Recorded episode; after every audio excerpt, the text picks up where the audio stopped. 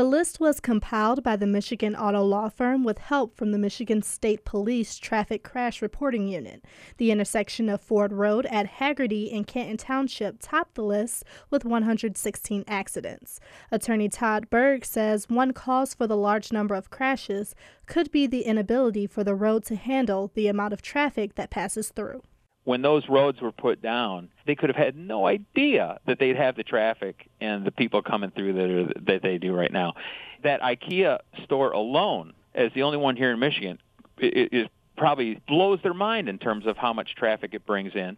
Berg says behaviors such as speeding and distracted driving also contribute to the high volume of crashes. I'm Brianna Tinsley, WDET News.